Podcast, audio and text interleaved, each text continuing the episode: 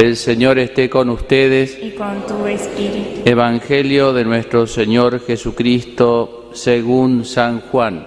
Gloria a ti, Señor.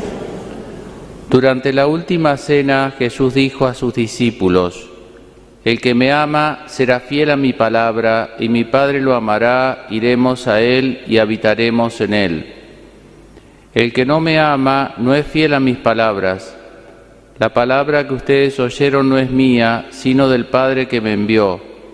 Yo le digo estas cosas mientras permanezco con ustedes, pero el Paráclito, el Espíritu Santo, que el Padre enviará en mi nombre, les enseñará todo y les recordará lo que les he dicho. Les dejo la paz, les doy mi paz, pero no como la da el mundo. No se inquieten ni teman. Me han oído decir, me voy y volveré a ustedes. Si me amaran, se alegrarían de que vuelva junto al Padre, porque el Padre es más grande que yo. Les he dicho esto antes que suceda para que cuando se cumpla ustedes crean. Palabra del Señor. Gloria a ti, Señor Jesús.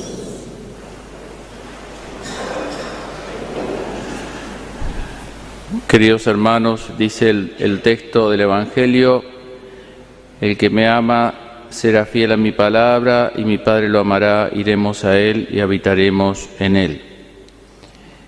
El contexto de, del texto de hoy y de toda la semana, si uno ha venido siguiendo la misa durante la semana también, del Evangelio según San Juan, es la última cena en la cual Jesús ya no está frente a los fariseos que tiene que defenderse porque lo atacaban, digamos, eh, ni que tiene que demostrar nada, sino que abre su corazón. Vieron como cuando uno está de sobremesa, sobre todo si ha tomado algunos vinos, y acá habían tomado ya algunas copas, como buenos judíos sabían festejar, y, y en ese contexto Jesús abre el corazón. Por eso las palabras acá tienen una especial resonancia. Jesús a lo largo del Evangelio no, no, habla tanto del tema del amor, lo practica, pero acá sí va a puntualizar un poco más este tema del amor. El que me ama cumplirá mis mandamientos, ámense los unos los otros como yo los he amado.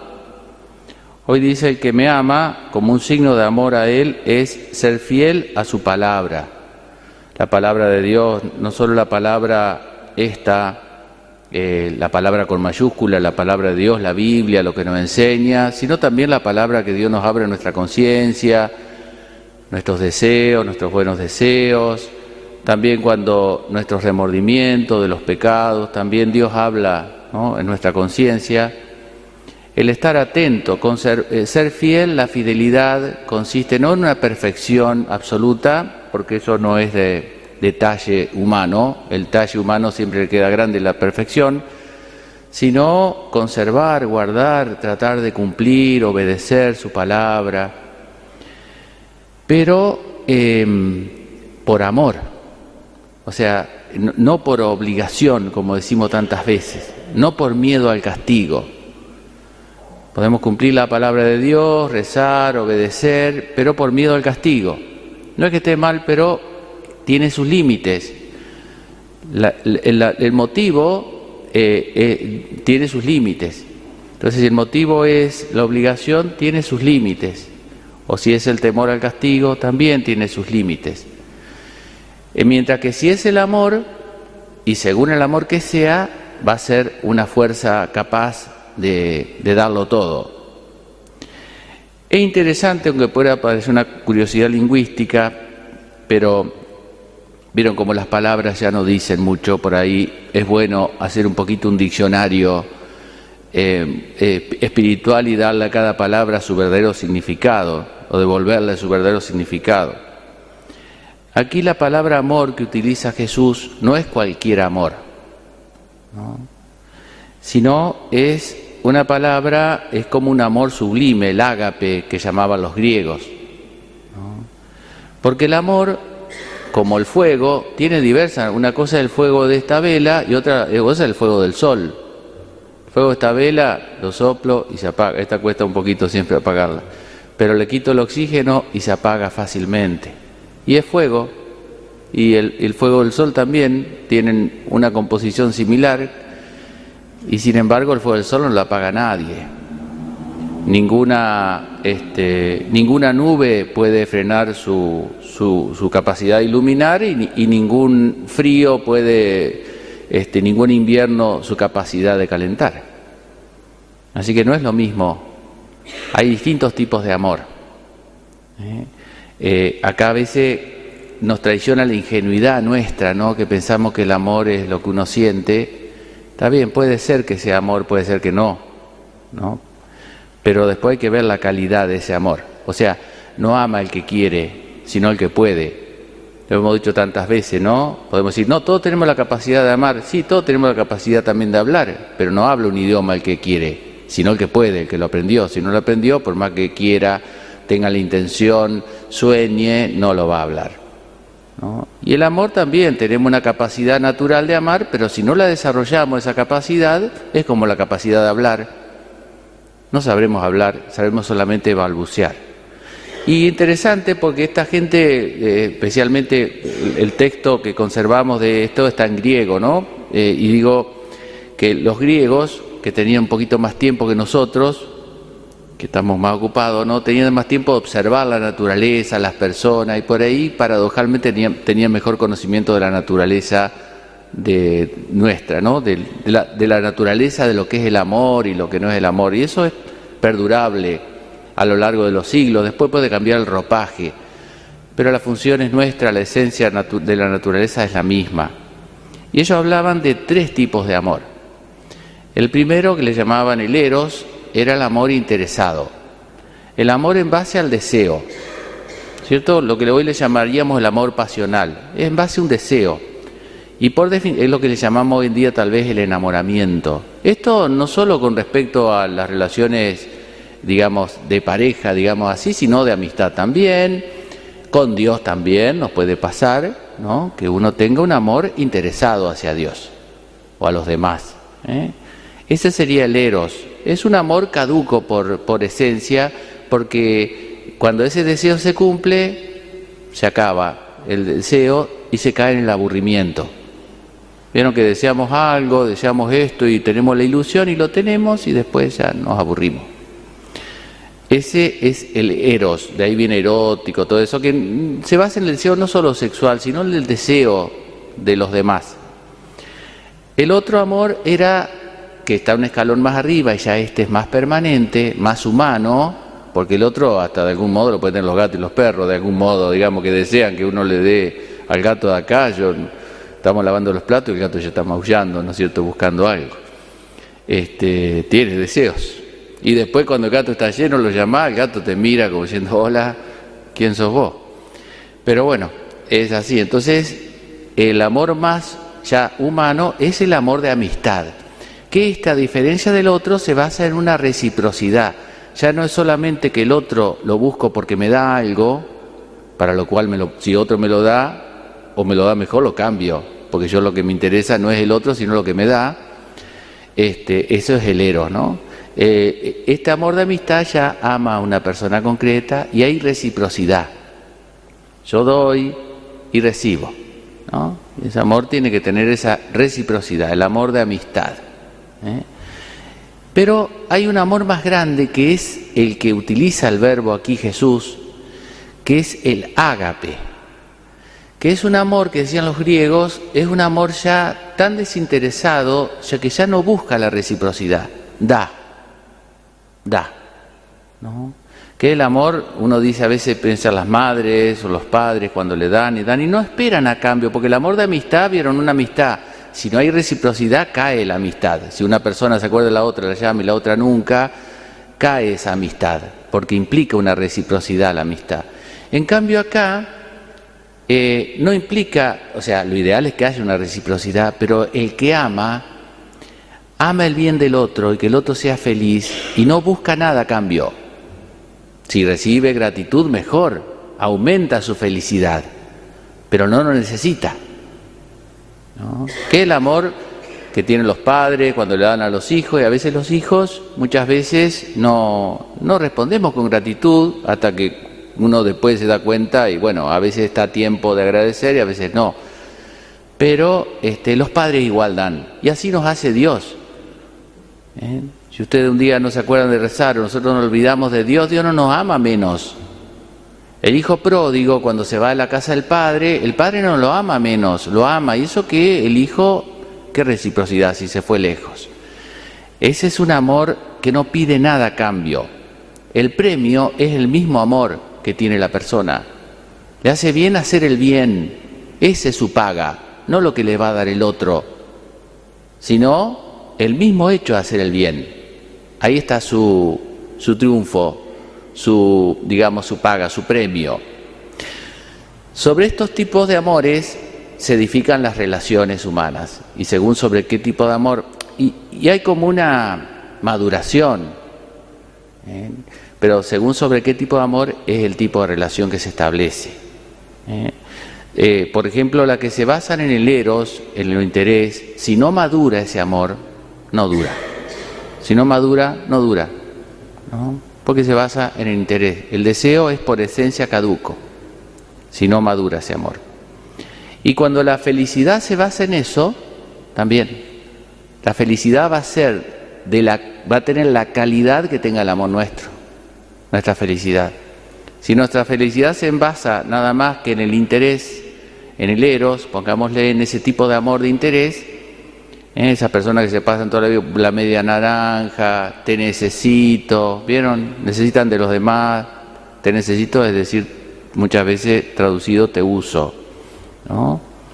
Em, entonces, en base a esa necesidad que necesitan de los demás para ser felices, para sentirse completos, para, si no sienten un vacío, eso eh, hace una felicidad muy caduca, muy vacía, muy contingente, muy temerosa ¿no? y muy manipuladora. ¿no? Porque como lo necesita, vieron, usted un salvavidas no lo larga por nada del mundo, aunque sea una víbora, porque lo necesita. El amor verdadero no necesita del otro, Sí necesita, pero en un nivel mucho más profundo, no en una necesidad práctica.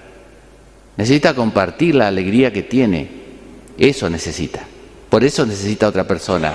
No para que Él me haga alegre a mí, para que Él me cuida a mí, para que Él me haga feliz a mí, sino para compartir la alegría que yo ya tengo, la felicidad que yo ya tengo, el amor que yo ya tengo.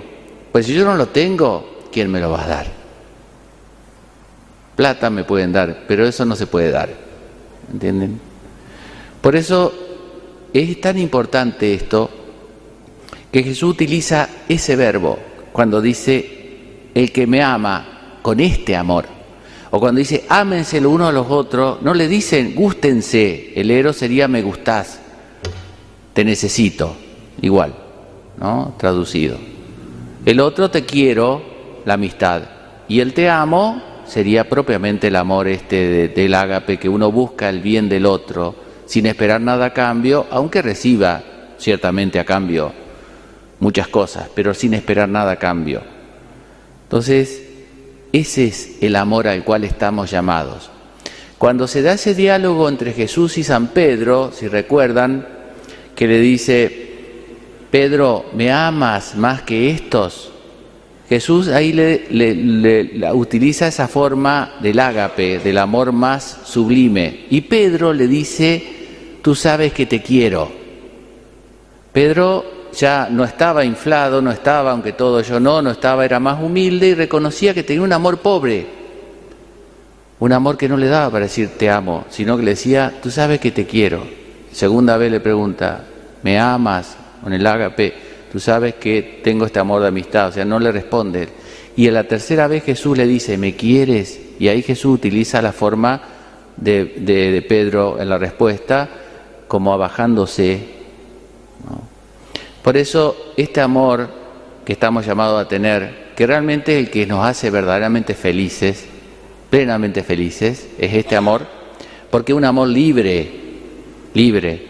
El eros no es libre, el eros mantenido en el tiempo, crea las adicciones, los apegos, las esclavitudes, los amores tóxicos, todo eso, ¿no? No es libre.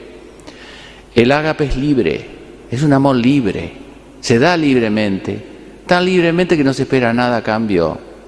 Así que sé feliz dando, El otro está reclamando, exigiendo, pidiendo, se resiente cuando no recibe. ¿no? En cambio, este amor da y es feliz de dar. Y usted dice, suena muy romántico esto. No, más romántico es los que piensan que el eros para toda la vida, ¿no? Eso es más romántico. Más romántico en el sentido peyorativo del término, ¿no? Eh, esto eh, es imposible para nosotros, humanamente hablando. Tener un amor así al cual nos llama Jesús es imposible para nosotros. Nosotros podemos llegar hasta el amor de amistad. Es imposible este amor.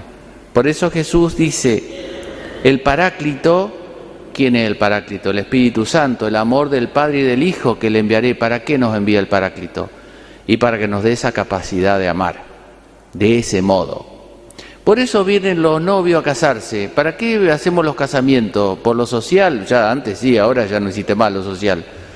¿Por qué? Porque se traen un amor humano, caduco, espero con un Eros, porque con el Eros ese van a durar un tiempito nomás, pero si se trae un amor humano, aún el amor humano hay que amar para toda la vida una persona, y si se le enferma la persona, y si después le agarra la demencia senil, y después queda gordo, pelado, fiero, bueno, todas esas transmutaciones, cambios, evoluciones, involuciones que hacemos el ser humano, entonces no alcanza el amor humano. Por eso vienen para que Dios les regale esta capacidad de amar que es superior a la capacidad humana, que si no el matrimonio realmente sería medio una trampa, que quieren que le diga, ¿no?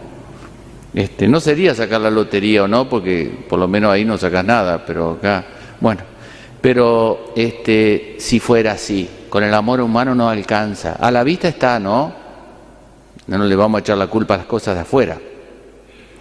Eh, entonces digo, para terminar, que a este amor estamos llamados a tener y eso es lo que los novios vienen a buscar cuando se casan y con esta ayuda de Dios sí se puede amar de verdad, ¿no? amar para siempre. ¿eh? Bueno, pidámosle a la Virgen tener este amor entre nosotros, ¿no? buscar nuestro bien y tener este amor para con Dios. ¿no? Suena extraño lo que voy a decir, pero nosotros a Dios a veces lo, no sé, pensamos que es como una suerte de cosa, digo, yo a veces me incluyo también, ¿no? Y es una persona, ¿no? Jesús es una persona, o sea, es humano Jesús, y el Padre y el Hijo y el Espíritu Santo son personas, no como nosotros humanas, pero son personas. Digo que hay una relación. Entonces, eh, este tipo de amor hace que uno se alegre de la alegría del otro. Fíjense lo que le dice Jesús.